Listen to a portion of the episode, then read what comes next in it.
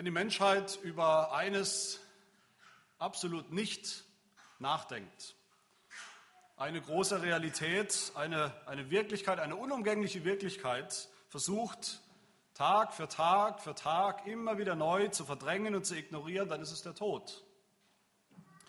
Dabei ist der Tod natürlich neben der Tatsache, dass wir mal geboren wurden, ist der Tod eigentlich die Tatsache, die uns unser Leben am meisten prägt. Dass wir am Anfang des Lebens geboren wurden, am Ende des Lebens sterben werden, mit absoluter Sicherheit. Wie es der, der äh, Evangelist äh, Billy Graham einmal gesagt hat, der Tod ist die demokratischste aller Angelegenheiten, da wir alle davon betroffen sind. Reich oder arm, egal welche Gesinnung wir haben, es geht uns alle an. Die Amerikaner Amerikaner, im englischen Sprachgebrauch nennt man eine Sache, die alle wissen, von der alle Leute wissen, über die man aber nicht spricht. Das nennt man auf Englisch einen Elephant in the Room. Und der Tod ist genauso eine Sache. Der Tod ist dieser riesige Elefant, der mitten im Wohnzimmer steht, den, jeder, den man gar nicht übersehen kann. Und doch wird nicht davon gesprochen. Tun wir so, als sei der nicht da. Es ist wie, vielleicht wie die Kindergeschichte, die vielen von uns vertraut ist, die Geschichte des Kaisers Neue Kleider. Alle Untertanen haben diesen Kaiser gesehen. Alle Untertanen waren sich einig, wussten genau, wie der aussieht, nämlich nackig, splitterfasernackt, hatte keine Kleider an. Aber in dieser Geschichte tun alle so, als hätte der Kaiser, es wäre geschmückt in den wunderbarsten Festkleidern, Festgewändern. So ist es mit dem Tod. Ganz genauso. Der Tod steht uns vor Augen. Wir sehen eigentlich uns selbst, wie nackt wir sind angesichts des Todes. Und doch, die Menschheit tut so, als wäre das nicht da. Das könnten wir einfach vorbeischauen. Also ganz werden wir den Tod natürlich nicht los, das wissen wir alle. Immer mal wieder schlägt der Tod zu, auch in das fröhlichste aller Leben, aller Menschenleben schlägt der Tod zu. Immer wieder mal müssen wir zu einer Beerdigung von einem Menschen, der uns nahe steht, nahe stand, aber dabei tun dann Menschen immer wieder, ich habe das schon oft beobachtet, wie die Menschen dann das absolut äh, perfide und, und auch psychologisch Unverzeihliche tun. Sie sind bei einer Beerdigung und was denken sie? Das geht sie nichts an. Ich werde vielleicht nicht sterben. Ich weiß nicht, was die Menschen denken, aber auf jeden Fall kommen sie nicht auf die Idee, sich Gedanken zu machen über ihr eigenes Leben angesichts der unvermeidbaren Realität des Todes. Christen gehen anders um mit dem Tod. Wahre Christen, nicht die, die jetzt vielleicht nur heute mal wieder in die Kirche gehen und sonst, wenn Sie sich recht erinnern, seit letztem Ostersonntag nicht mehr waren, sondern Christen, wahre Christen gehen anders um mit dem Tod. Wir als Christen kennen vielleicht den, den Gedanken des Memento Mori. Wir erinnern uns, wir gedenken daran, dass wir sterben müssen. Wir Christen können und sollen der Realität des Todes ins Auge blicken mit, mit Realismus, mit einem unverschämten Realismus es sehen, den Tod sehen für das, was er ist. So wie es zum Beispiel im Psalm 39 gesagt wird, oder der Psalmist ausdrückt, lass mich als Gebet, lass mich mein Ende wissen, o oh Herr, und was das Maß meiner Dinge ist, meiner Tage ist, damit ich erkenne, wie vergänglich ich bin. Siehe, nur Handbreiten lang hast du meine Tage gemacht und die Dauer meines Lebens ist wie nichts vor dir. Wahrlich, jeder Mensch, wie fest er auch steht, ist nur ein Hauch, Sela. Ja, als Schattenbild geht der Mensch einher, nur um Nichtigkeit machen sie sich, machen sie so viel Lärm. Nichtigkeit ist das Leben angesichts des Todes. Oder wie es auch, wer das kennt, vielleicht bei mir zumindest regelmäßig Gänsehaut erzeugt, die Vertonung dieser Verse aus Psalm 39 von Johannes Brahms in dem berühmten deutschen Requiem.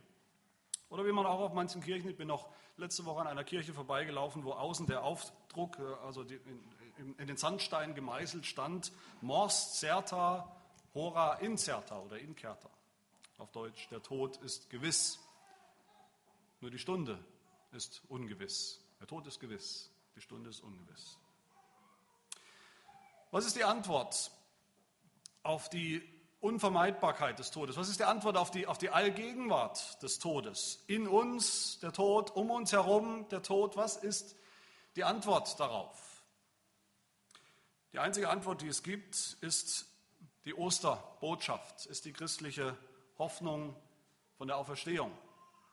Das ist kein Wunschdenken, weil der Tod so schlimm ist, haben sich die Menschen eben was ausgedacht, als Droge sozusagen, um der Realität des Todes, um damit umgehen zu können. Nein, die Bibel ist ganz klar, ganz deutlich, die Auferstehung, mit der wir uns heute beschäftigen die Auferstehung ist ganz genau so real und universal und wirklich wie der Tod. Der Tod ist ja auch kein Hirngespinst. Das können wir vielleicht denken eine Weile lang, aber irgendwann schlägt er zu mit vollem Realismus. Und genauso ist es mit der Auferstehung. Das ist nicht ein Ticken mehr Wunschvorstellung als der Tod. Sie gehört nicht in den Bereich des frommen Wunschdenkens, sondern die Auferstehung gehört in den Bereich der Fakten. Und zwar der unumgänglichen Fakten des Lebens, jedes Lebens. So wie beide sterben, die gläubigen Menschen sterben und die Ungläubigen sterben auch, so werden auch beide auferstehen, die Gläubigen und die Ungläubigen. Auferstehen tut nicht nur der, wie manche landläufig denken, auferstehen tun vielleicht die Frommen, die, die, erstehen, die erstehen wieder auf zu neuem Leben. Es ersteht auch der wieder auf, der nicht glaubt. Das christliche Bekenntnis, das wir kennen, aus dem apostolischen Glaubensbekenntnis, das Bekenntnis, ich glaube an die Auferstehung von den Toten, das ist kein romantischer Gedanke, das ist keine romantische Vertröstung oder romantische Hoffnung, dass für uns vielleicht die Frommen, für uns, die wir glauben, kommt vielleicht noch irgendwas. Nein, das meint dieser Artikel von der Auferstehung von den Toten, meint die unumgängliche Realität, die allen Menschen bevorsteht. In 70 Jahren, in 10 Jahren, in 6 Monaten oder in 14 Tagen, wir wissen es nicht. Aber es kommt auf uns alle zu, die Auferstehung von allen Menschen.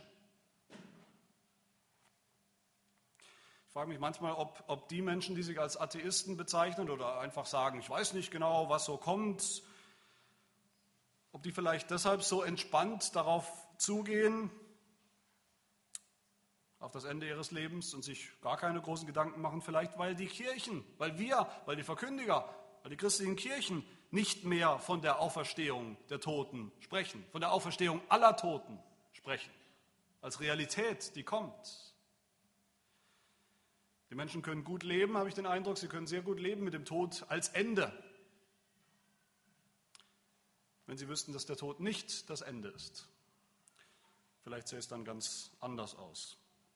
Liebe Gemeinde, wir haben hoffentlich die Offenbarung in den vergangenen Monaten kennengelernt als ein Trostbuch, ein Buch voller tröstlicher Bilder, tröstlicher Visionen. Ich Wäre ja schön, wenn für jemanden von euch sogar das, die Offenbarung jetzt zum, zum neuen Lieblingsbuch äh, der Bibel geworden ist. Ich denke, das gilt auch ganz besonders für die Vision, die wir hier haben, die, diese Vision des Johannes von der Auferstehung, von der Auferstehung der Toten. Das, auch hier wieder gibt uns diese Vision einen Blick hinter die Kulissen in etwas hinein, was wir sonst eigentlich nicht sehen. Was passiert beim Tod von Gläubigen, von Christen, von denen, die zu Jesus gehören? Das ist die Frage. Was passiert beim Tod von Gläubigen? Was passiert beim Tod von Ungläubigen? In dem Moment, wo sie sterben. Johannes sieht hier zwei Gruppen von Menschen. Er sieht die Gläubigen und er sieht, Vers 5, die übrigen, also die alle anderen, die nicht zu Jesus gehören, die Ungläubigen. Er sieht Tote und er sieht Lebendige. Vers 5 ist die Rede von einer ersten Auferstehung, Vers 6 von einem zweiten Tod. Und das wollen wir uns anschauen, was das bedeutet. Was ist diese erste Auferstehung und was ist der zweite Tod? Und was bedeutet das alles für uns hier heute am Ostersonntag? Erstens also der erste Tod und die erste Auferstehung. Johannes sieht hier in Vers 4 in der Vision, wie es heißt, die Seelen derer, die enthauptet worden waren, um des Zeugnisses Jesu und um des Wortes Gottes willen. Das heißt, er sieht wen? Er sieht Märtyrer, er sieht Christen, die gestorben sind, er sieht die, die sich ihr Leben lang zu Jesus Christus bekannt haben in ihrem Leben, auch unter Druck, unter Verfolgung. Und damals hat die Gemeinde eben sehr stark gelitten unter Verfolgung, wie viele Gemeinden und Kirchen es ja auch heute tun in diesem Jahr. Er sieht Christen, die an Jesus Christus festgehalten haben, egal was es kostet, auch wenn es sie das Leben kostet. Er sieht die, die so fest an Jesus Christus glauben, dass sie keine Lüge und, und, und, und Verführung dieser Welt davon abbringen kann oder konnte. Er sieht die, wie es heißt, die das Tier nicht angebetet hatten, noch sein Bild und das Malzeichen weder auf ihre Stirn noch auf ihre Hand angenommen hatten. Und das sind, meine Lieben, nicht irgendwelche heldenhaften Supergläubige, die christliche Elite, das, was man eben manchmal als Heilige, als Extraklasse von Christen bezeichnet. Wer sich erinnert, ich habe immer wieder gesagt, und das sagt nicht ich, sondern die Offenbarung sagt das immer wieder, es geht hier um normale Christen, normale, wahre Gläubige. Alle wahren Gläubigen bekennen Jesus Christus bis zum Schluss, koste es, was es wolle. Alles andere ist kein echtes Christsein, alles andere ist Heuchelei, alles andere ist Scheinheiligkeit. Das heißt, Johannes bekommt hier Einblick in die große Frage, was passiert denn eigentlich mit den Gläubigen, wenn sie sterben? Mit allen Gläubigen, wenn sie sterben. Der Tod ist doch, wie wir wissen, der Tod ist die Konsequenz der Sünde, die Folge der Sünde, der Lohn der Sünde. Wenn das so ist, warum ist es dann so, dass Gläubige, denen ihre Sünden doch vergeben wurden, noch immer sterben müssen. Ist das nicht ungerecht? Ist das nicht ein Problem? Christen empfinden das oft so. Christen empfinden den Tod von anderen Christen oft, wenn es dann hart auf hart kommt, als, als ungerecht. Warum eigentlich? Und die Welt natürlich sowieso. Die Welt sagt zu uns, zu euch vielleicht, wenn die, die ständig in die Kirche rennen, die sie für gläubig halten, am Ende genauso sterben wie ich, was bringt dann eigentlich der Glaube? Am Ende steigen wir sowieso alle ins selbe Grab. Johannes sieht etwas ganz anderes hier. Er sieht etwas Erstaunliches. Er sieht die Märtyrer, Christen, die durchgehalten haben in ihrem Bekenntnis bis zum Schluss und er sieht, wie sie wieder lebendig werden. Vers 4. Wie sie regieren mit Christus 1000 Jahre lang. Das sieht diesen ganzen Zeitraum. Und wir müssen uns erinnern, natürlich, dass die tausend Jahre der Offenbarung, um die es hier geht, die ja auch angesprochen werden, dieser Zeitraum, dass das eine symbolische, eine symbolische Zahl, ein symbolischer Zeitraum ist, dass es um die Endzeit geht. Die Endzeit. Und wir wissen, das Neue Testament, wenn es von Endzeit spricht, dann meint es die Zeit, die spannende Zeit seit dem Kommen Jesu vor 2000 Jahren, bis er wiederkommen wird. Bis zum Ende unserer Zeitrechnung, wie wir sie kennen. Das ist die Endzeit. Und das ist die Zeit, um die es geht. Das sind die 1000 symbolischen Jahre, diese Zwischenzeit, eine schwierige Zeit, auch eine Zeit der Bedrängnis, wie es immer wieder heißt, der Gemeinde. Eine Zeit der Trübsal, der Drangsal, sagt die Offenbarung immer wieder. Keine leichte Zeit für die Gemeinde. In dieser Zeit gibt es eben Verfolgung. In dieser Zeit sterben Menschen, sterben Christen als Märtyrer, um ihres Bekenntnisses willen. Und während dieser ganzen Zeit, während dieser symbolischen tausend Jahre sieht Johannes hier, er sieht, wie Gläubige sterben, im Glauben sterben, Märtyrer als Märtyrer und wie sie wieder lebendig werden. Einer nach dem anderen wird sozusagen auf der anderen Seite wieder lebendig. Und regiert mit Christus. Sie sind Könige, heißt es, unter dem König der Könige, unter Jesus. Sie sind Priester Gottes, Vers 6, unter dem hohen Priester Jesus Christus. Und das nennt Johannes hier die erste Auferstehung. Wir müssen genau hinschauen, natürlich, in welcher Zeit wir uns hier befinden, in welcher Zeit, von welcher Zeit Johannes hier spricht. Sonst wird das ganze Bild schief, die ganze Vision. Dann geht unser ganzer Trost verloren. Dann geht das ganze Evangelium verloren, wenn wir das nicht richtig verstehen. Was ist diese erste Auferstehung? Oder wann ist sie? Ich will ja erst ganz kurz zwei falsche Ansichten nennen, die uns sicher bekannt sind. Das müssen wir auseinandersortieren, damit wir dann klar und deutlich sehen können, was hier wirklich gemeint ist. Da gibt es auf der einen Seite die, die sagen, Christen, die sagen, die erste Auferstehung, das ist einfach das, was wir Christen landläufig als Auferstehung kennen. Die ganze Auferstehung von den Toten. Dass wir einen neuen Leib bekommen, dass wir leibhaftig auferstehen, voll und ganz und beim Herrn sind, in Ewigkeit, das ist die Sicht des sogenannten Dispensationalismus zum Beispiel, der, wie wir wissen, immer versucht, alles zunächst wörtlich, wortwörtlich zu nehmen. Er versteht die Auferstehung hier als Auferstehung im vollen Sinn, als leibliche Auferstehung. Und die sagen, diese Auferstehung passiert, wie wir hier sehen, ganz offensichtlich vor den 1000 Jahren.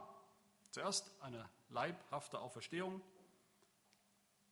die Christen, die gestorben sind, stehen wieder auf zu leben, alle zusammen. Und sie leben dann 1000 Jahre, wo? Auf der Erde, mit Christus und herrschen mit ihm.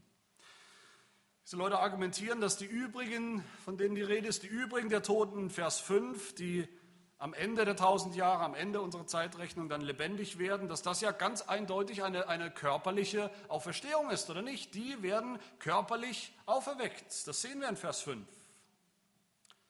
Wenn diese Auferstehung, die zweite sozusagen, wenn das eine leibhaftige Auferstehung ist, dann muss auch die erste Auferstehung eine leibhaftige Auferstehung sein. Ganz einfach. Alles andere ist keine Auferstehung.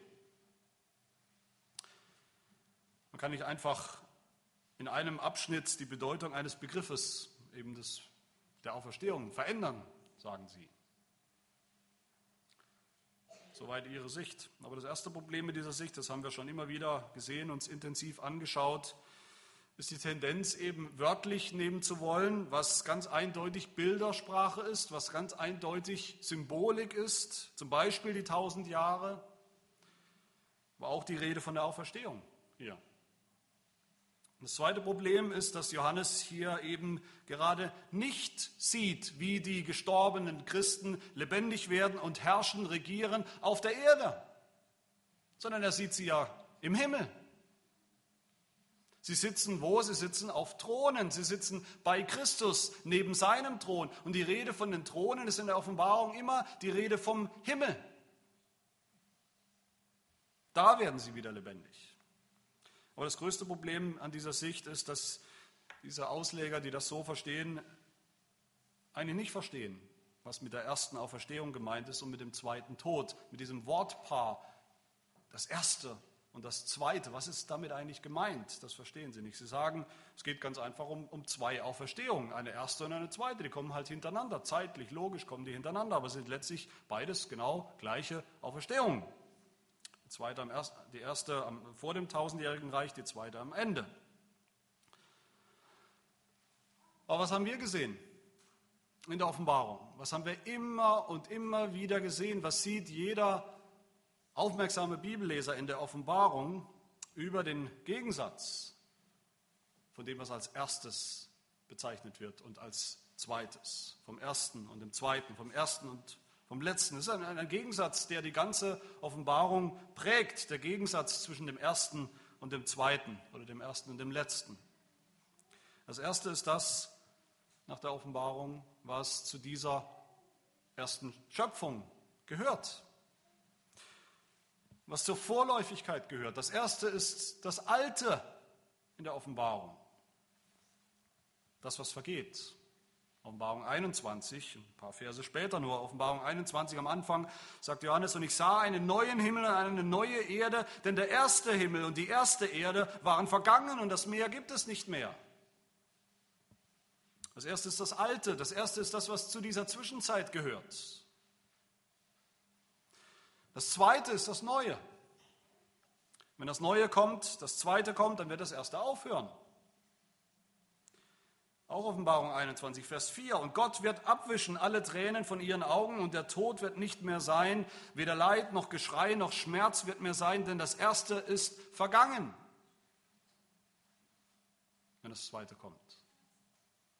Das heißt, ganz im Gegenteil zu diesen Dispensationalisten, die behaupten, da ist die Rede von einer Auferstehung und noch einer Auferstehung. Das muss beides mal dasselbe bedeuten.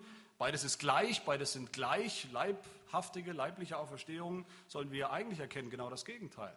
Sollen wir erkennen, dass Johannes hier einen Kontrast sieht zwischen dem ersten und dem zweiten. Ein Kontrast.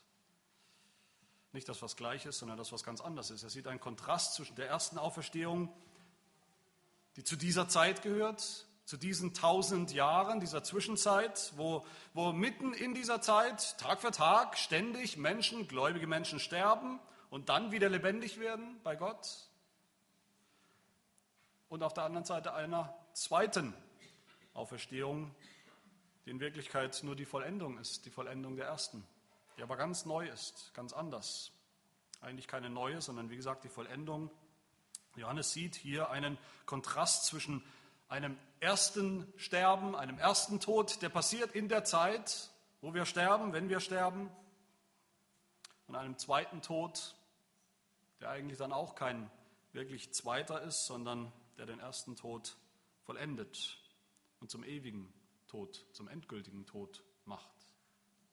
Darum geht es bei dieser Rede von der ersten Auferstehung. Und auf der anderen Seite, das, das wäre die andere falsche Sicht, die wir sicherlich auch kennen, vielleicht sogar so denken.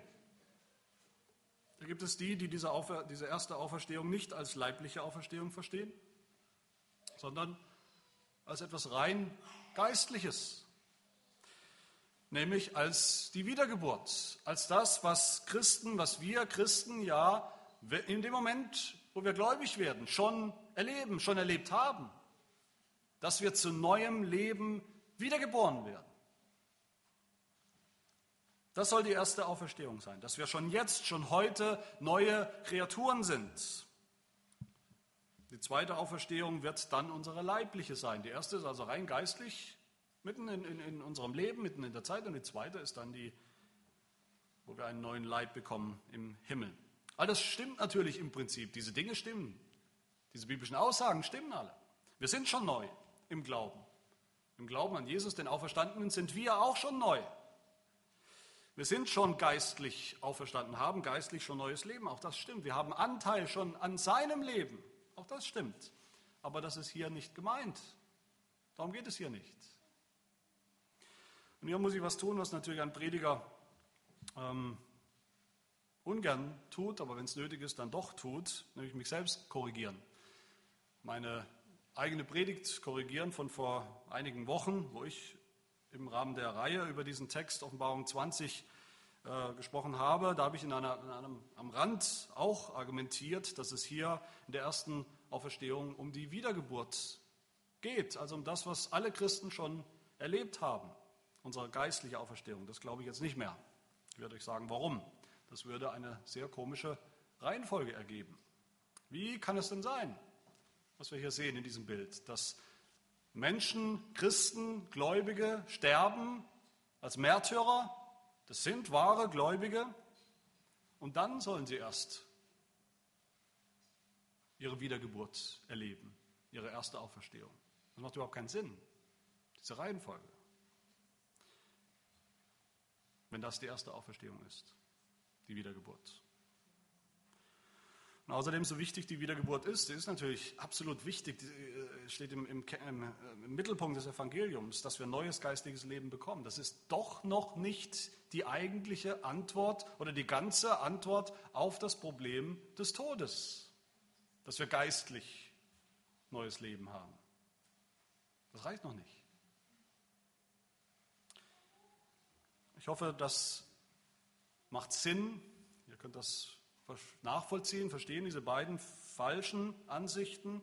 Ich hoffe, dass wir dann auch jetzt in der Lage sind, deutlich zu sehen, was Johannes hier wirklich sieht.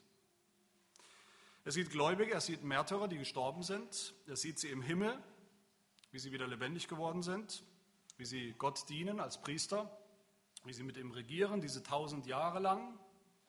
Eine begrenzte Zeit, aber eine symbolische Zeit die tausend Jahre, die wir schon kennen. Und in dieser Zeit, in dieser Zwischenzeit sterben Christen. Täglich sterben Christen, sterben Gläubige. Und die große Frage ist, was passiert mit ihnen, was passiert in ihrem Tod? Und Johannes zeigt es uns hier. Sie leben.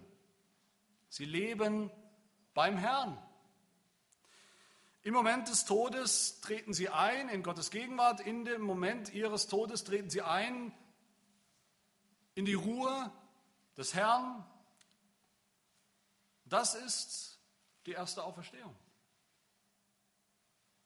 Es ist eine echte Auferstehung. Es ist der Anfang der Auferstehung. Diese Menschen, diese Christen sind nicht mehr tot nach ihrem Tod. Unmittelbar danach, sie sind nicht mehr tot.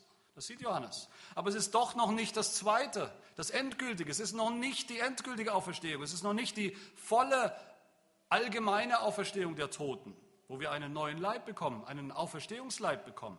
Das steht noch aus. Was wir hier haben, ist eine Art Zwischenzustand, wenn wir so wollen das, was direkt nach dem Tod passiert, aber es ist doch noch nicht die Vollendung. Und wenn euch das überrascht, dann will ich euch sagen, dass die Bibel auch sonst genauso redet von diesem Zwischenzustand. Dass es das gibt, so einen Zustand, unmittelbar nach dem Tod, nach unserem Tod, aber doch noch vor unserer endgültigen Auferstehung, wo wir einen neuen Leib, eben diesen Auferstehungsleib bekommen. Das sehen wir zum einen zum Beispiel an dieser wunderbaren Geschichte, die man jetzt gerade auch heute vielleicht nochmal lesen sollte, die wunderbare Geschichte von Lazarus und dem reichen Mann. Lukas 16. Der arme Lazarus, Lazarus, der gar nichts hatte, dem es in diesem Leben nicht gut ging, der stirbt. Und wo ist er nach seinem Tod? Das heißt, er ist direkt danach in Abrahams Schoß. Der Reiche auf der anderen Seite, der immer alles hatte, in seinem Leben, der stirbt. Und wo ist er direkt danach? Unmittelbar danach, er ist im Totenreich. Und zwischen den beiden Reichen, dem Totenreich und Abrahams Schoß, ist eine unüberbrückbare Kluft, heißt es. Man kann nicht einfach von dem einen Reich in das andere gehen. Das, da ist es zu spät. Das geht nicht mehr. Aber es ist doch ganz klar in diesem Bild, in diesem Gleichnis, wenn wir so wollen, das Totenreich, in das der Reiche gekommen ist, ist noch nicht die endgültige Hölle. Und der Schoß Abrahams ist noch nicht der endgültige, ewige Zustand im Himmel. Beides sind Vorstufen. Vorstufen, von denen aus es dann eines Tages, und zwar ganz sicher auch, in den Himmel oder in die Hölle gehen wird, aber erst wenn das Ende kommt. Wenn das Ende kommt. Dieselbe Realität sehen wir auch in der, in der bemerkenswerten Aussage äh, von unserem Herrn Jesus Christus am Kreuz. Am Kreuz zu dem Dieb, dem einen Dieb, dem gläubigen Dieb an seiner Seite, zu dem er ja sagt, wahrlich, ich sage dir, noch heute wirst du mit mir im Paradies sein. Heute noch wirst du mit mir im Paradies sein. Das ist interessant. Jesus selbst wusste, dass er nicht sofort, wenn er stirbt, im Augenblick, in der Sekunde des Todes in den endgültigen Himmel eingehen wird. Jesus wusste das. Jesus wusste, dass der Dieb auch nicht sofort in den endgültigen, ewigen Zustand des Himmels eingehen wird. Das Paradies, von dem hier die Rede ist, ist eine Umschreibung, eine Umschreibung für den Zustand, der kommt nach dem Tod und der dann andauert, bis die Ewigkeit kommt. Jesus selbst hat ja erst wann? Erst am dritten Tag seinen Auferstehungsleib bekommen und nicht sofort im Moment des Todes. Und so ist es auch bei dem Dieb gewesen. Das haben wir in der Offenbarung auch schon gesehen, dass es diesen Zwischenzustand gibt, in der Offenbarung selbst, Offenbarung Kapitel 6. Da sieht Johannes wie hier auch dieselben Leute eigentlich. Er sieht die Seelen derer, heißt es in Offenbarung 6, die hingeschlachtet worden waren um des Wortes Gottes willen, die also gestorben sind, Märtyrer, die gestorben sind. Und sie rufen mit lauter Stimme in diesem Zustand, und sprachen und sprechen, wie lange, o Herr, du Heiliger und Wahrhaftiger, richtest du nicht und rächst nicht unser Blut an denen, die auf der Erde wohnen. Und es wurde ihnen gesagt, dass sie noch eine kleine Zeit ruhen sollten, bis auch ihre Mitknechte und ihre Brüder vollendet wären, die auch wie sie getötet wären, werden sollten. Das heißt, diese Menschen, diese Christen sind schon tot, Sie sind schon gestorben, sie sind schon wieder lebendig, sie sind schon vor Gott, sie sind bei Gott, vor seinem Thron, aber sie sind noch nicht vollendet. Sie haben noch nicht volle Gerechtigkeit erfahren, sie haben noch nicht den wiederhergestellten Leib, den Auferstehungsleib in Empfang genommen, all das haben sie noch nicht. Sie warten darauf. Sie warten auf die Vollendung.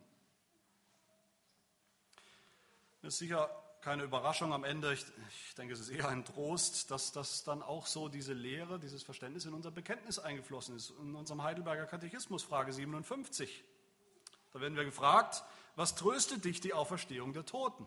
Und die Antwort, dass nicht allein meine Seele nach diesem Leben sogleich, sofort zu Christus, ihrem Haupt, genommen wird.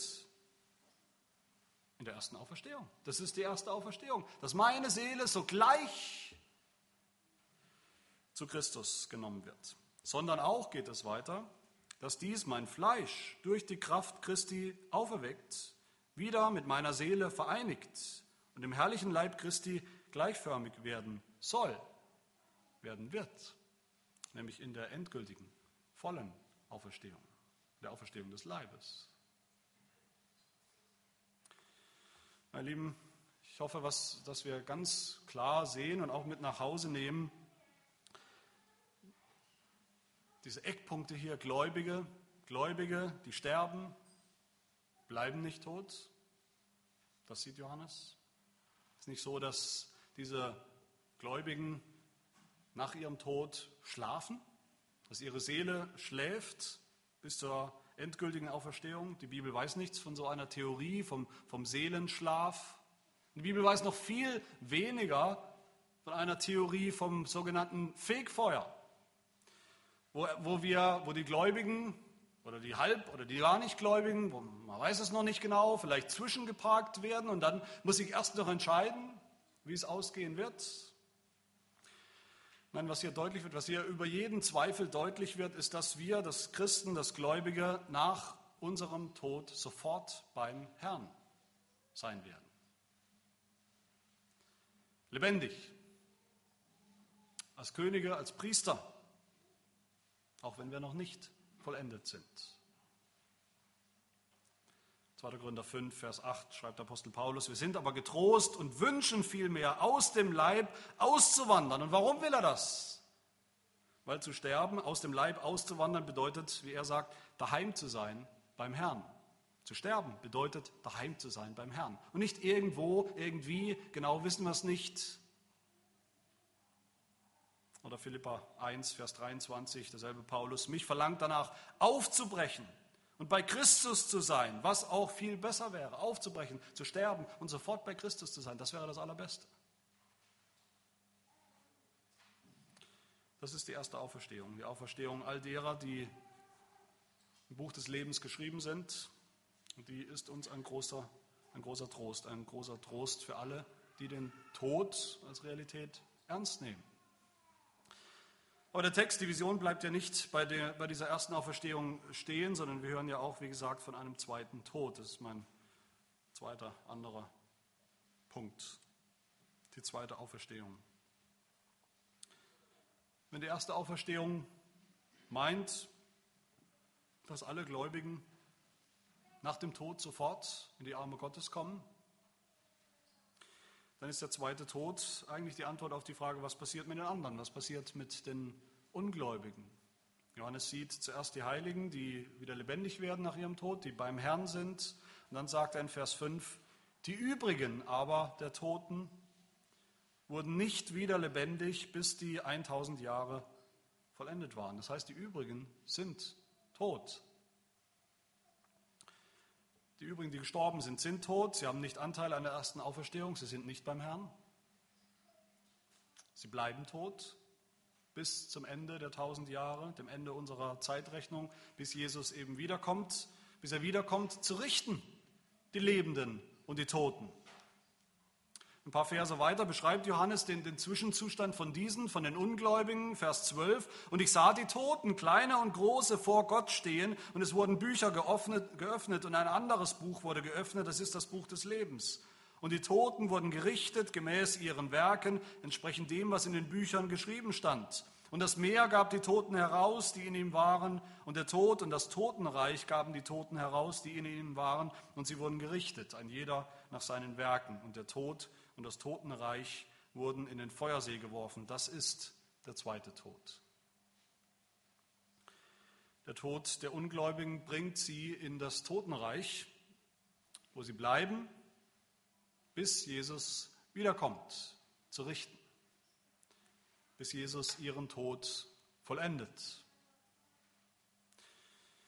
wie Petrus schreibt im zweiten Petrusbrief, wenn Gott die Engel nicht verschonte, die gesündigt hatten, sondern sie in Fesseln der Finsternis in den Abgrund warf, um sie zum Gericht aufzubewahren, so weiß der Herr die Ungerechten zur Bestrafung aufzubewahren für den Tag des Gerichts. Er bewahrt sie auf in diesem Reich, in diesem Totenreich, bis zum Gericht, bis zum zweiten Tod. Während die, die an Gott glauben, die Seinen, die Heiligen, die Gerechten, wenn sie sterben, aufbewahrt werden in seinem Schoß, im Schoß Abrahams, bewahrt er die Ungläubigen auf im Totenreich, im Hades bis auch sie auferweckt werden, auferstehen werden, nämlich zum Gericht, zum zweiten Tod. Das ist das, was die Bibel dann die Hölle nennt. Vers 8 in unserem Text. Die Feiglinge aber und die Ungläubigen, mit Gräuel befleckten und Mörder und Unzüchtigen und Zauberer und Götzendiener und alle Lügner, ihr Teil wird in dem See sein, der von Feuer und Schwefel brennt, das ist der zweite Tod. Das ist der ewige Tod. Das ist der ewige Tod, der in Wirklichkeit ein bewusstes Erleben ist, ein bewusstes Leiden unter den Qualen der Hölle, der Strafe Gottes. Offenbarung 14, Vers 11. Und der Rauch ihrer Qual steigt auf von Ewigkeit zu Ewigkeit. Das ist nicht aus und vorbei mit ihrem Tod. Das ist der zweite und ewige Tod. Seht ihr denn Unterschied? Seht ihr den Kontrast? Den, den wunderbaren Kontrast für die Gläubigen. Die Gläubigen gehen so sicher, wir gehen so sicher, so gewiss auf das ewige Leben zu, auf die Vollendung der Auferstehung, dass unser ganzes Leben eigentlich schon als Auferstehung bezeichnet wird, als erste Auferstehung. Aber die Ungläubigen, obwohl sie ja auch auferstehen werden zum Gericht, Ihr Schicksal ist so gewiss, ihr ewiger Tod in der Hölle ist so gewiss, dass ihr ganzes Leben eigentlich schon als Tod beschrieben wird und hinführt zum zweiten Tod. Was bedeutet all das für uns heute an Ostersonntag 2017? Damit will ich schließen. Ostern ist natürlich die Besinnung auf die Auferstehung Jesu, nicht als Gefühlsduselei, wie gesagt, nicht als frommes Wunschdenken, sondern als Fakt der Geschichte. Meine Lieben, machen wir uns nichts vor und lassen wir uns nichts vormachen. Der Fakt, dass Jesus wirklich gelebt hat, dass Jesus wirklich gestorben ist, dass er wirklich auferstanden ist, zu sehen war, so war er leibt und lebt, Daran gibt es keine ernstzunehmenden Zweifel. Das ist besser belegt und bezeugt und verbrieft und versiegelt als tausend und eins Ereignisse, die die Menschheit ohne mit der Wimper zu zucken tagtäglich einfach hinnehmen und glauben und darauf vertrauen. Das Problem ist nicht, dass die Auferstehung nicht glaubwürdig ist. Das Problem ist, dass die Menschen es nicht glauben wollen. Das ist ein ganz anderes Problem weil sie die Konsequenzen fürchten, weil sie keinen Auferstandenen wollen. Ich glaube, es war der atheistische Philosoph Bertrand Russell, der einmal gesagt hat, zwei Dinge weiß ich. Erstens, dass Gott nicht existiert und zweitens, dass ich ihn hasse. Das beschreibt die ungläubige Welt. Es gibt zwei Möglichkeiten, wie wir es hier sehen, zwei Lebensentwürfe. Entweder wir ignorieren den Tod, diese unvermeidbare, diese universale Wirklichkeit und Realität. Wir stecken den Kopf in den Sand, wie der Vogel Strauß, und wir hoffen, dass so der Tod an uns vorbeigeht, dass er uns irgendwie vergisst oder nichts angeht. Die Ironie an der Sache ist allerdings, dass die, die den Tod in diesem Leben versuchen zu ignorieren, versuchen zu umgehen, am Ende nicht nur den ersten Tod, ganz unweigerlich erleben, so wie wir alle, sondern sogar noch den zweiten Tod, den endgültigen, den ewigen Tod. Oder die andere Möglichkeit ist, wir schauen dem Tod ins Auge. Der Tod ist unser Feind, der Tod ist der Feind allerdings, den wir uns selber eingebrockt haben als Sünder. Seit Adam ist der Tod unser Feind, der Tod ist unser letzter Feind. Los werden wir den Tod nicht, indem wir ihn ignorieren, los werden wir den Tod nur, indem wir ihn besiegen, indem wir ihn überwinden. Aber genau hier ist das Evangelium, hier ist die gute Nachricht. Der Tod ist schon besiegt. Der Tod ist schon überwunden. Das ist die Osterbotschaft. Jesus, das Lamm Gottes, das geschlachtet wurde, hat den Tod überwunden in seiner Auferstehung, in seiner eigenen ersten Auferstehung, im, im Auferstehungsgeschrei, Auferstehungsjubel des Ostermorgens, als er der alten Schöpfung, der alten Erde, dem alten Menschsein gestorben ist und, und eingegangen ist mit seinem neuen Leib dann in den neuen Himmel und die neue Erde. Da hat Jesus das Unmögliche vollbracht, das Unmögliche möglich gemacht, nämlich Jesus hat da selbst die Himmel durchschritten. Das heißt, er hat die absolute, die absolute Trennwand zwischen der alten Schöpfung, zwischen dem ersten und dem zweiten, der neuen Schöpfung, hat er selbst durchbrochen. Er ist von dem einen in das andere eingegangen und hat uns den Weg eröffnet, dass wir auch dahin gehen, ihm nachfolgen. Noch sterben wir, jeder von uns, einen echten, leibhaftigen Tod. Gläubige und Ungläubige gleichermaßen, weil wir alle in Adam sind. Aber wer glaubt, wer durch den Glauben in Christus ist, der wird auch mit ihm lebendig. Schon jetzt und einmal in Vollendung. Wir haben das Evangelium nicht verstanden. Wir haben noch nicht mal angefangen, das Evangelium zu verstehen in seinem Kern, wenn wir nicht verstanden haben, dass uns durch die Auferstehung Jesu sogar unser eigener Tod, dieser verhasste Tod, dieser verhasste Feind am Ende zum Evangelium wird, zur guten Nachricht wird. Unser eigener Tod.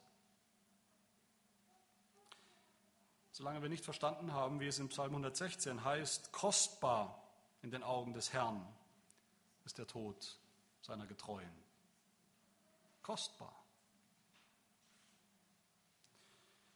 Wer gläubig stirbt in Christus als Märtyrer, das heißt als jemand, der sein ganzes Leben lang in allen Situationen, in die Gott uns hineinführt, durch die Gnade Gottes, sich zu Jesus Christus hält und ihn bekennt, für den ist der Tod die erste Auferstehung. Der darf wissen, dass sein Name im Buch des Lebens geschrieben steht. Der darf wissen, dass er durch sein Sterben unerreichbar geworden ist, unerreichbar für den zweiten Tod, der ihm jetzt nichts mehr tun kann, nichts mehr anhaben kann. Der darf wissen, dass er zu denen gehört, die Jesus Christus selbst hier glück, glücklich preist, selig preist, Vers 6. Glückselig und heilig ist, wer Anteil hat an der ersten Auferstehung. Über diese hat der zweite Tod keine Macht. Wie sollte auch der zweite Tod noch irgendwas mit uns zu tun haben, irgendeine Macht über uns haben? Wir sind ihm ja schon entkommen. Wir sind ihm schon doppelt entkommen. Wir sind ihm schon entkommen in diesem Leben, wo wir angefangen haben zu glauben, wo wir schon neu geworden sind, neue Kreaturen, geistliches, neues Leben bekommen haben, schon Anteil haben an dem Auferstehungsleben und wir sind dem Tod dann entkommen. Wir werden ihm entkommen in unserem eigenen Sterben wo wir einen, eines Todes sterben, der jetzt seinen Stachel verloren hat, der für uns nichts anderes und nicht mehr ist als der Eingang in die Gegenwart Gottes und am Ende in die Ewigkeit. Warum ist das gute Nachricht für uns? Wie kann das gute Nachricht sein für uns, für Christen, dass wir noch sterben müssen und dass tagtäglich Christen noch sterben, obwohl alles in Ordnung ist, sie glauben doch. Wie kann das gute Nachricht sein, wenn wir sterben? Wir werden alle sterben. Wenn wir sterben, dann sterben wir dem Fleisch. Dann sterben wir der Sünde. Dann sterben wir der alten Schöpfung. Dann sterben wir allem, was uns so verhasst ist in diesem Leben. Dann sterben wir, damit all das durch das Sterben, durch den Tod außer Wirksamkeit gesetzt wird. Wenn wir sterben als Gläubige, als Bekenner Christi, dann wird unser Tod diesen Zustand, diesen Endzustand besiegeln, unwandelbar festmachen. Das heißt für uns, wir können nicht mehr verloren gehen, wir können nicht mehr abfallen. Wenn wir bis zum Schluss bekennen, bis zum Moment unseres Todes, dann sind wir zu Hause. Dann sind wir angekommen. Unser Tod bedeutet Leben mit Christus. Wie es Paulus sagt, glaubwürdig ist das Wort, wenn wir mitgestorben sind, so werden wir auch mitleben. Zum Schluss bleibt mir nur zu sagen, es ist wichtig, was ich am Anfang gesagt habe, das Memento Mori ist wichtig. Es ist wichtig, dass wir, dass alle Menschen bedenken, dass wir oft bedenken, dass wir sterben müssen, dass wir weise werden. Aber es ist umso wichtiger, viel, viel wichtiger, dass wir bedenken, dass wir auferstehen werden nach unserem Tod in dieser ersten Auferstehung und dass wir eines Tages endgültig auferstehen werden, wenn wir unseren Auferstehungsleib bekommen. Ich denke, man kann es nicht besser sagen als unser Katechismus, der uns fragt, an diesem, an jedem Osterfest, Frage 45, was nützt uns all das? Was nützt uns die Auferstehung Christi? Und die Antwort, erstens, Christus hat durch seine Auferstehung den Tod überwunden, um uns an der Gerechtigkeit Anteil zu geben, die er uns durch seinen Tod erworben hat. Zweitens, durch seine Kraft werden auch wir schon jetzt erweckt zum neuen Leben, geistlich in der Wiedergeburt. Aber drittens, die Auferstehung Christi ist uns ein zuverlässiges Pfand unserer seligen Auferstehung, unserer zweiten oder endgültigen, vollendeten Auferstehung. Glückselig und heilig ist, wer Anteil hat an der ersten Auferstehung. Amen. Wir wollen beten. Herr du Gott der Lebenden, nicht der Toten, wir danken dir, dass du deinen Sohn Jesus Christus nicht im Totenreich gelassen hast, dass ihn nicht halten konnte, weil es unmöglich war, dass der Tod ihn festhalten könnte. So wie er wusste, wie Christus wusste, dass sein Erlöser lebt, so wissen wir es auch und bekennen es. So wissen wir, du wirst auch unsere Seele nicht dem Totenreich preisgeben, du wirst nicht zulassen, dass dein Getreuer die Verwesung sieht. Nein, du wirst uns den Weg des Lebens zeigen. Vor deinem Angesicht sind Freuden in Fülle, liebliches Wesen zu deiner Rechten ewiglich. Er schenke uns diesen Glauben, ein Leben, das geprägt ist, durchstrahlt ist vom Licht der Auferstehung, von der Kraft des kommenden Zeitalters, des kommenden Lebens, des ewigen Lebens. Dies bitten wir in Jesus Christus, unserem Herrn. Amen.